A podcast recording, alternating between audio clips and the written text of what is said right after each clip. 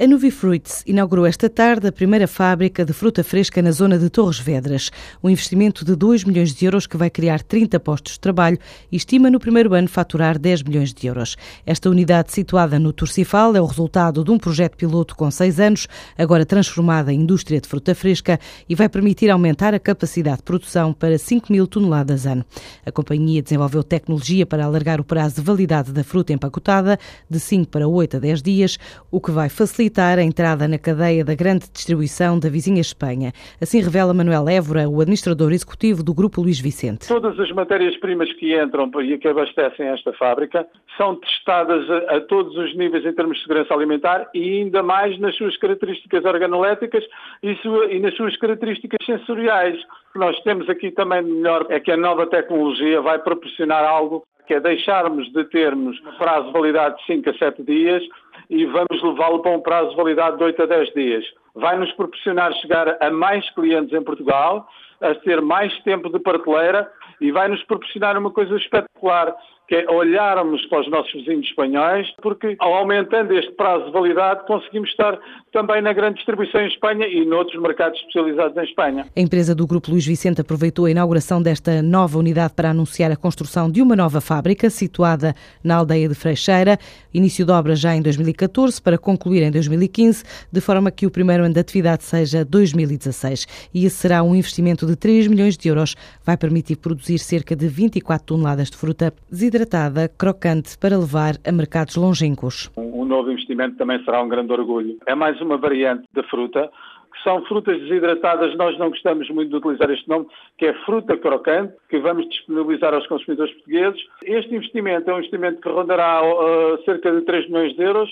Nós vamos iniciar as obras de fábrica no segundo semestre de 2014, que terminarão de certeza durante o ano de 2015. E depois temos aqui algo espetacular, que é onde não podemos chegar com fruta em natureza, porque é possível e que não podemos chegar a todos os cantos do mundo com ela, uma vez que estamos a falar de fruta crocante e que tem um prazo de validade de cerca de um ano, o que podemos ter aqui é uma, é uma nova forma de exportar, de exportar Portugal pelo mundo. Com estes dois projetos, a estimativa é de uma subida de 20% das exportações. A Nuvifruits Faz parte do grupo de empresas Luís Vicente, faturou 60 milhões de euros em 2013, 60% resultantes de mercados dos cinco continentes.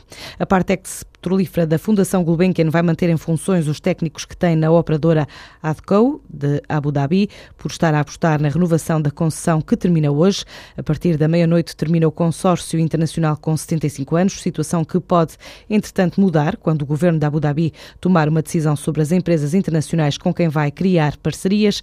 As negociações arrancaram há pelo menos dois anos e mantêm-se em aberto. A ADCO produz cerca de 1,5 milhões de barris de petróleo por dia, sendo até agora agora a Partex, titular de cerca de 30 mil barris de crudo por dia.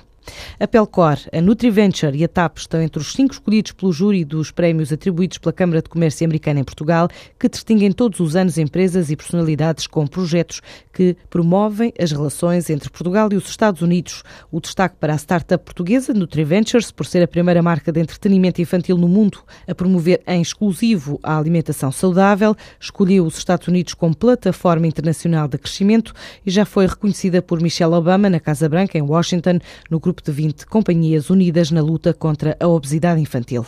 Outra premiada, a Pelcor, abriu este ano uma subsidiária nos Estados Unidos, tem um showroom em Nova York, é dada como casa de empreendedorismo no feminino, transforma cortiça em artigos de moda. Já foi escolhida para desenhar uma coleção para o MoMA e desenvolver ofertas para Barack Obama, Hillary Clinton e Angela Merkel.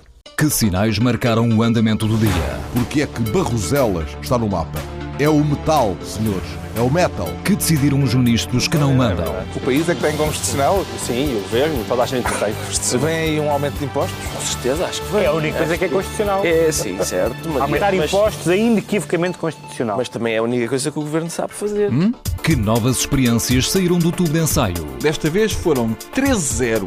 Até o busto da República votou contra. Foi um gangbang do Tribunal Constitucional no governo. Os programas da TSF estão disponíveis em podcast logo após a transmissão transmissão hum? para escutar o que quer, quando e quantas vezes quiser. Está aqui uma boa notícia. Subscrição gratuita em tsf.pt/podcast.